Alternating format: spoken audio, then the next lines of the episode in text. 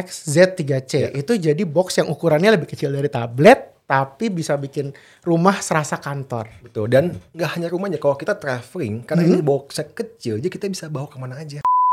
Iya bener sih. Jadi memang Iya. intinya eh, kerja dari rumah, kerja dari mana pun ya, work from everywhere. Work from anywhere. Work from anywhere dan anytime dan termasuk cuti.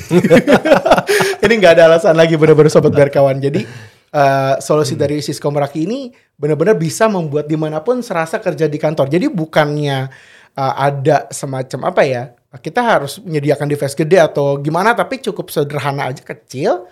Eh, nggak perlu install, eh, mungkin nggak perlu colok VPN terus login login dan kawan-kawan yang kompleks gitu. Kalau pakai VPN kan agak ribet ya. Biasanya sobat berkawan tahu gitu.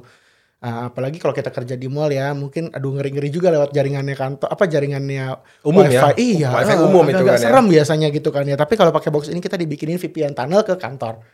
Itu pasti lebih ya buat kantor juga rasanya lebih nyaman.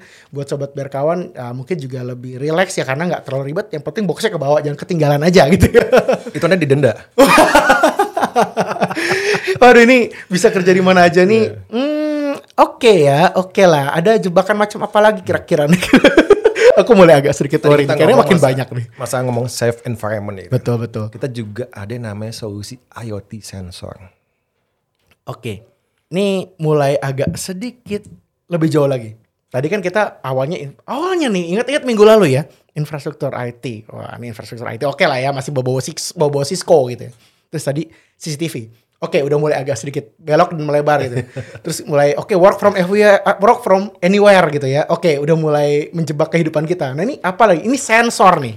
IoT sensor. Sensor IoT. Sensor IoT. Biasanya sensor IoT ini uh, berarti ada sensor gitu ya, dia bisa ya entah itu panas atau apa gitu ya. Yang penting dia terhubung lewat internet. Dan kalau misalnya dari Cisco Meraki, jangan bilang dashboardnya sama. Sama. Jadi bayangkan access point, switching, Mhm. SD-WAN, Meraki Gateway, Analytics, CCTV, CCTV MDM, tadi yang IoT sensor di manage dari dashboard yang sama. Oke, saya mau apply jadi admin. Karena adminnya kekuasaannya luas banget nih. Oke, ini kalau misalnya kita ngomongin IoT, ini ini kan uh, mostly biasanya uh, ada kaitannya sama ya workspace ya, Iya, Nah, sensor betul, gitu ya. betul. Nah, ini dari Cisco Meraki sensornya ada apaan aja nih, Bro? Oke, jadi yang pertama kita punya IoT untuk memonitor yang namanya temperatur dan humidity. Oke, masih standar. Masih standar ya. standar ya. Tapi hebatnya adalah Mhm. di sini apabila ada kenaikan suhu, contoh kita set ya, suhunya itu mesti dalam uh, suhu 15 derajat Celcius contohnya. Mhm. Ada kenaikan suhu menjadi 17 derajat Celcius. Berarti ini ada yang aneh. Mhm. Itu akan ada otomatis notifikasi. Oh, oke, karena Nah, dashboard Meraki ya. dashboard Meraki, Dashboard ya kan? Meraki ya. Bisa apa aja? Email, Mail, bisa SMS, sama bisa atau ke line, message. Uh, Wah ini. Jadi kalau misalnya kita biasanya ya kalau AC-AC gitu kan data center ya, bener ya, Betul, Bro ya. Jadi betul. kan di data center tuh biasanya kita dulu mesti pasang EMS gitu ya, semacam energy apa environmental management server gitu ya. Terus nanti kita uh, ada dashboard yang ngeliatin suhunya tuh di data center. Terus nanti kalau misalnya ada problem, nanti ada alarm tuh tet tet tet gitu ya. Terus alarmnya bisa dilempar ke SMS atau apa. Tapi itu kan kalau data center doang. Nah kalau misalnya ini kan Cisco Meraki, Meraki Cloud ya. Berarti kalau misalnya ada gangguan di dalam data center yang nggak harus alert di dalam uh, NOC atau SOC-nya gitu ya. Jadi bener-bener bisa dapat siapa pun yang butuh gitu bisa dapat notifikasi bisa dari dapat notifikasi SMS, langsung.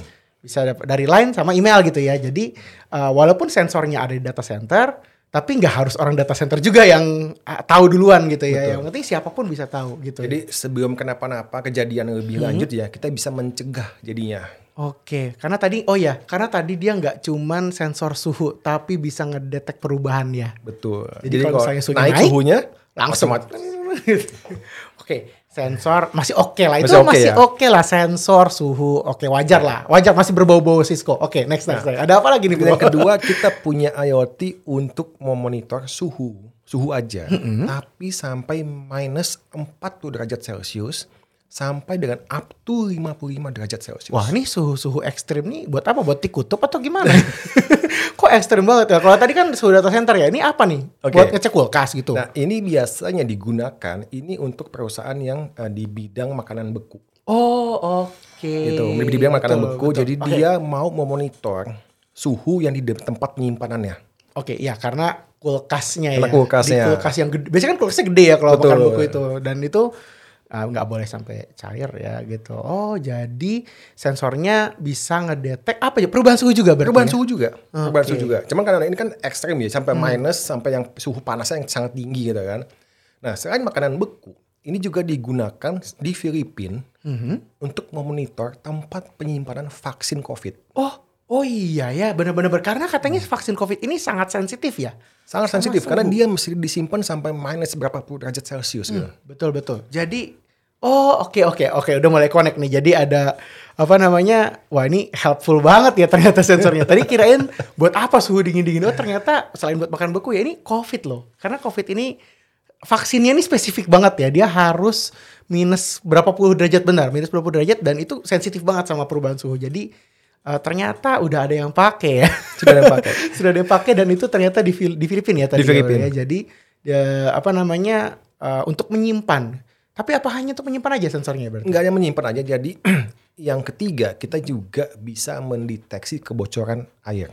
Oh, oke. Oke, jadi contoh di kita bisa simpan di data center atau kita simpan di pantry atau kita simpan di lokasi-lokasi yang mungkin kita nilai oh ini bahaya nih kalau tiba-tiba ada bocor dari AC, bocor dari mungkin dari keran air atau dari mana pun gitu ya. Ini sangat bahaya. Jadi kita bisa simpan sensornya. Mm-mm. Jadi berarti sensornya nanti ditaruh di pipa atau di area yang bakal dilewatin ya Enggak, kira-kira? jadi sensornya itu itu sebesar handphone lebih kecil. Oh, oke, bentuknya kayak gitu Ya, ya. kotak kayak gini cuma lebih kecil. Nanti dia akan ada kabel khusus, kabel khusus gitu ya, yang kita simpen di tempat yang mau kita monitor. Hmm, mm-mm. Kayak gitu. Jadi kalau nanti dia monitor tiba-tiba ada genangan, atau ada ya, ah, ah. ada genangan air, dia akan langsung ngasih notifikasi. Oke, jadi dia ada ada kayak semacam benangnya gitu ya yang buat jadi sensornya itu ya. Kabel bukan kabel kalau benang terlalu kecil kali ya jadi ada semacam kabel kabelnya itu yang akan ngecek Kabelnya itu. ada air atau ada cairan kali ya cairan dan kalau misalnya cairannya itu kedetek di sorry bukan benang kabel gitu ya dan dia akan ngasih alert gitu oke mungkin contohnya kayak apa ya oh tadi di pantry ya Contoh juga kita bisa Gimana? pak ada beberapa perusahaan yang pakai di data center dia. Oh, iya, data Gitu center dulu ya, Udah data pasti center. ya. Di data center terus di daerah pantry atau Mhm. mungkin dia juga simpen di kantornya yang rawan banjir gitu ya. Yang rawan banjir dia taruh di bagian depan. Oh Karena kan ini kan. Bluetooth, dia kan Bluetooth ya, sudah powered by uh, baterai, dia tahan sampai lima tahun, dia Bluetooth si konsepnya. Jadi si IoT ini ini connect ke akses point kaki atau ke CCTV yang kaki. oh oh oh Oke, CCTV connect ke CCTV. Oke. Jadi yang penting connect ke jaringan yang meraki. Betul, betul. Jadi dia apa bisa kita simpen gitu ya di mana aja buat mau monitor. Oke, aku mau tanya dulu, bisa nggak sih kalau misalnya ini kan banyak kantor di Jakarta Utara gitu ya, mungkin punya warehouse di Jakarta Utara karena warehouse di sana mungkin lebih oke gitu ya, aksesnya juga gampang, banyak tol dan tahu juga dong Jakarta Utara kan banyak air ya, suka Iya. datang-datang tuh airnya pas lagi musim-musim tertentu. Berarti bisa dong ya kira-kira tadi aku pasang sensor itu ya mungkin di depan warehouse-nya atau apa, jadi kalau misalnya muka air udah naik, terderet gitu ya. Bisa, bisa Oh, banget. bisa kayak begitu banget. ya? Jadi kita simpen ya, asal jangan sampai basah ya. jangan sampai basah. gitu ya, kita simpen ya contohnya mungkin di depan pintunya dia yang te- pintu apa namanya? Warehouse-nya ya, gitu warehouse-nya misalnya. kita simpen jadi bisa tahu pada saat itu udah naik genangannya itu langsung ada notifikasinya lah. langsung buru-buru cek datang atau pas pokoknya lakukan sesuatu untuk nolongin barang-barang gitu ya. Oke tadi itu kalau di warehouse. Terus kalau di data center mungkin aku kebayang tadi bocor AC kali ya. Hmm. Bocor mungkin AC. kalau misalnya AC-nya netes gitu kan itu bisa langsung teder gitu. Itu oke lah masih berbau network Ya, masih berbau. IT lah ya. iya tapi oke tadi yang masalah Iya. uh, warehouse tadi tuh oke sih. Oke jadi sensor kebocoran liquid atau cairan gitu. Ada sensor apa lagi nih bro? Nah, yang terakhir ini kita punya sensor yang bisa mendeteksi buka atau tutupnya tempat penyimpanan. Tempat penyimpanan seperti apa? Contohnya, pintu data center, Oke pintu masih berbau Nah. data center. pintu eh, rack server, Hmm, oke, rack servernya, rack bukan servernya. pintu data centernya bukan ya. rack servernya, atau tempat penyimpanan lainnya seperti apa? Contohnya mungkin ya eh, kayak berangkas, Nah, oke, berangkas, Berangkas. berangkas dokumen, berangkas, berangkas uang ya. dokumen, berangkas eh, uang, berangkas ATM, itu juga bisa. Hmm, oh, ya kan? oke, Berangkas berangkas ATM juga bisa gitu kan. Jadi di, di eh, pasang. Pada saat ada yang buka, Mm-mm. itu akan ada notifikasinya. Tededed, langsung dilewatin tadi ya. Email, email, SMS, SMS, sama line message. Oke. Nah, pada saat itu dia buka ada notifikasi, pada saat dia tutup ada Oh, notifikasinya. bukan cuma dibuka ya, ditutup Tengahnya dibuka. Tut- buka dan tutup. Oke, buka. Ya. Jadi notifikasinya ada yang membuka, ada yang menutup. Ya. Oke. Nah. Biasanya kalau maling lupa nutup eh. Dan kita nggak akan ditutup kayaknya. Oh, betul. Eh, Dan tapi nggak cuma maling, orang yang suka masuk ke data center kadang-kadang lupa nutup lemari. Iya itu juga ya. Jadi eh, terbuka tapi nggak ditutup. Ya. Itu juga perlu sih. Dan kita bisa integrasikan dengan CCTV yang kaki. Pada saat ada yang membuka, ada ketika ada CCTV yang kaki ya, dia bisa langsung melakukan kayak di foto, di screenshot gitu ya. Eh, dia nanti bisa difoto dan otomatis dikirimkan via email. oh. Ada yang ngebuka, contohnya ada yang ngebuka pintu data center. Ada yang ngebuka rack server ini. Itu bisa difoto langsung. Ting, ting. Dan di foto itu langsung dikirim juga Via bersama email. dengan notifikasinya. Iya. Si A telah membuka eh, membuka raknya gitu. Tapi si A tidak menutupnya. Karena nggak ada notif yang tutupnya ya, cuma buka doang gitu kan. Berarti pas lagi dicek, ini kenapa data center eh, server ini raknya kebuka nih. Pas dicek notifikasinya, oh si A nih yang buka tapi dia lupa nutup gitu ya berarti. Berarti kayak gitu kira-kira contohnya Betul, ya. betul. Wah ini uh, berarti sensornya nggak cuman sensor istilahnya ya biasanya kan kalau kita ngomong sensor ya satu arah nggak dikolaborasiin gitu ya karena nggak ada analitiknya biasanya ya. Tapi karena ini semuanya ada di dashboard Meraki dan datanya semua saling terhubung makanya bisa ngobrol satu sama lain gitu ya. Dan kita bisa manage semua dari dashboard yang sama. semua bisa di Jadi bayangkan kalau ada customer yang mempunyai puluhan cabang, ratusan cabang, gitu ya. Dia punya tim IT mungkin nggak nggak besar, Hmm, tapi dengan tim IT yang seadanya, dia karena dengan kita kasih kemudahan, kita kasih sim, uh, apa satu teknologi yang canggih tapi sangat simple untuk digunakan, dia dapat memanage cabang-cabang banyak itu.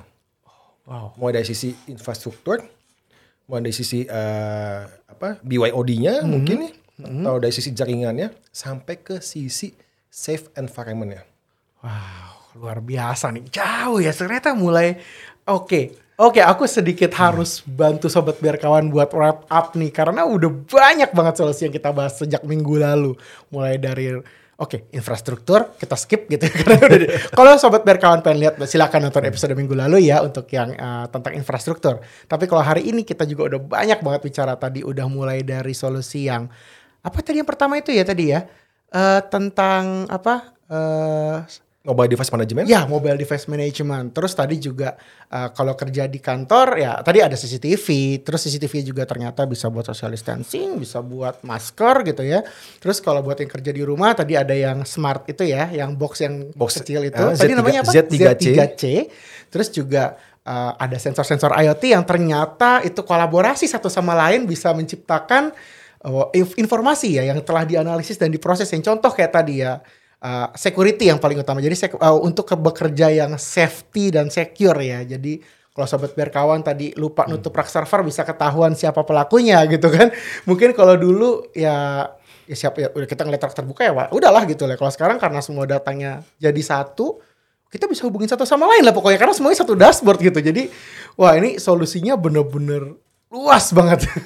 Aku sampai bingung nih sobat berkawan ya. Kalau sobat berkawan ketemu sama Sisko Meraki gitu ya, mungkin denger ya. Jangan-jangan sekarang apa aja Sisko Meraki coba dicek CCTV gitu ya. Jangan-jangan CCTV Sisko Meraki nih karena CCTV-nya smart banget. Jadi bener-bener eh, nggak cuma buat detect physical distancing tadi, sampai bisa moto orang yang buka rak server. aku bener-bener kayak udah wah ini banyak sekali barang-barangnya Cisco Meraki ini bro. Wah ini luar biasa banget sharingnya bro. Tapi oke sebelum lebih lanjut ya, ini kembali lagi nih pertanyaannya sobat berkawan yang paling klasik. Model SSD-nya masih sama nggak? Semua sama. Jadi eh, semua device yang kita punya atau portfolio yang kita punya itu satu banding satu. Oke. Durasi juga dapat dipilih sesuai dengan kebutuhan.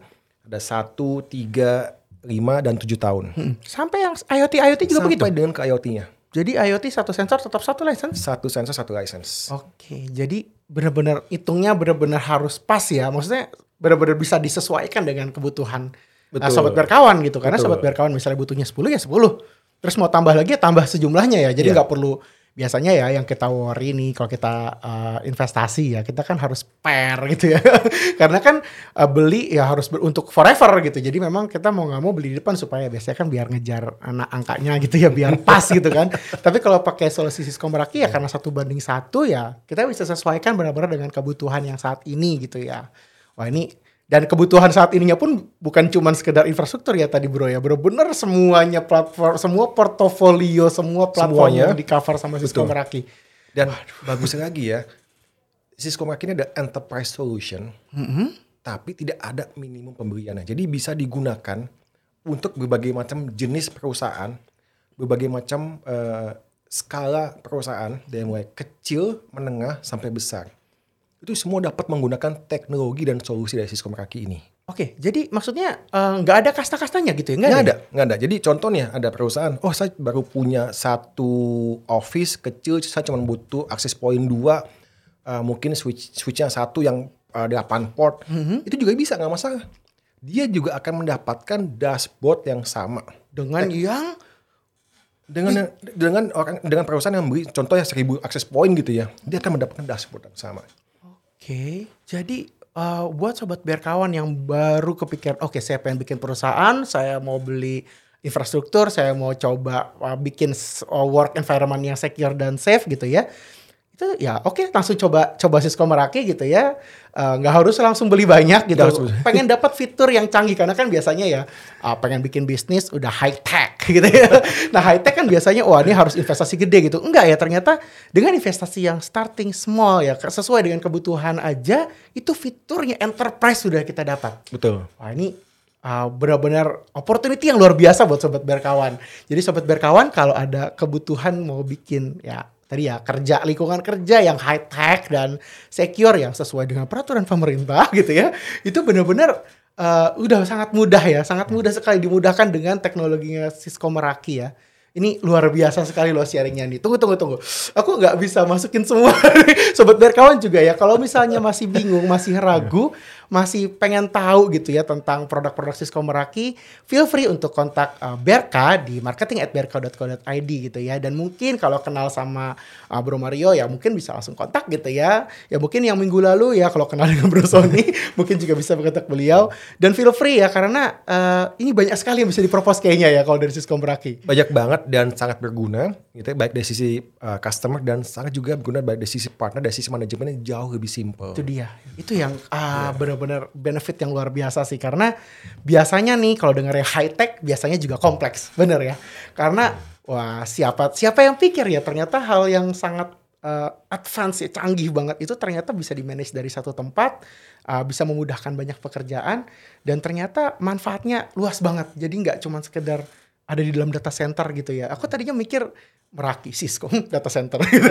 Tapi ternyata sampai ke macam-macam, sampai ke bisa ngecek warehouse, bisa ngecek eh, kulkas gitu ya. sampai ke AC, sampai ke mana ini benar-benar sharing yang luar biasa banget dari Cisco Meraki. Jadi sobat berkawan ya, aku mungkin simpulin dulu ya. Eh, jadi kalau sobat berkawan sudah eh, ikut dari Uh, minggu lalu kita sudah bahas tentang produk-produk dan portofolio Cisco Meraki. Jadi uh, Cisco Meraki ini adalah uh, salah satu provider cloud yang pertama ya, pioneer ya. Pioneer ya. Salah Jadi- satu yang pertama. salah satu yang Salah satu yang pertama. pertama. Jadi benar-benar sudah experience dari si- dari uh, di dunia cloud ya. Benar-benar salah satu penyedia uh, cloud yang uh, sudah experience dan produknya pun sangat banyak. Kalau misalnya kita ingat di minggu lalu ya kita ngomong infrastruktur gitu ya. Jadi ada router, switch, access point dan semuanya itu di manage via cloud, via dashboard Meraki. Dan ini uh, kalau misalnya aku simpulin juga, jadi kemudahannya itu seperti apa ya? Karena kita nggak perlu harus kirim orang ya yang sangat ahli ke remote-remote location untuk install ya. Karena yang penting connect ke internet, semua bisa di manage dari dashboard Meraki. Dan oke, kalau minggu lalu kita bahas infrastruktur, minggu ini kita bahas yang lebih lebih variasi lagi ya, mulai dari mobile device management yang bikin sobat berkawan nggak bisa lari dari kantor, maksudnya lebih nggak bisa lari dari kerjaan kantor gitu ya. Tapi buat uh, sobat berkawan juga lebih simpel karena kantor nggak harus ada di kantor ya. Bisa jadi sekarang di cafe nggak usah pusing sama wifi gratisan. Aduh nyari-nyari wifi yang penting udah punya box ya. Boxnya tolong disediakan kantor gitu ya. Terus juga mm, mungkin buat yang lebih advance lagi, wah buat uh, buat sobat berkawan yang pengen punya uh, lokasi kerja atau work environment yang safe dan secure yang sesuai dengan peraturan pemerintah gitu ya silakan juga coba yang CCTV yang uh, bisa tadi bisa ngedetek ada uh, masker gitu ya, ada masker, social distancing juga bisa dicek. Terus uh, kalau misalnya ada pelaku pencurian barang yang uh, bisa dicek juga sih apa tracing ya, tracking di dalam lokasi di dalam satu lokasi. Jadi benar-benar fitur yang sangat banyak berguna benar-benar mendukung buat uh, safety dan uh, secure work environment ya. Jadi memang uh, buat perusahaan-perusahaan atau sobat berkawan yang pengen buka bisnis baru, gak usah pusing-pusing, coba cek dulu Siskom Meraki punya produk apa aja, mungkin abis itu nggak butuh produk lain gitu ya. oh ini sungguh sharing yang luar biasa. Thank you banget Bro Mario Thank untuk you. sharingnya Thank dalam you. dua episode Teh Talk Berka Podcastnya. Nah buat sobat berkawan yang uh, pengen tahu lebih jauh lagi, silakan uh, hubungi marketing at berka.co.id dan juga kalau misalnya sobat berkawan belum nih, belum juga sampai sekarang subscribe, jangan lupa ya subscribe dan juga yang udah nonton jangan lupa like dan komen ya. Nah kita akan ketemu lagi di episode Ber Tech Talk Berka Podcast selanjutnya. Terima kasih, bye.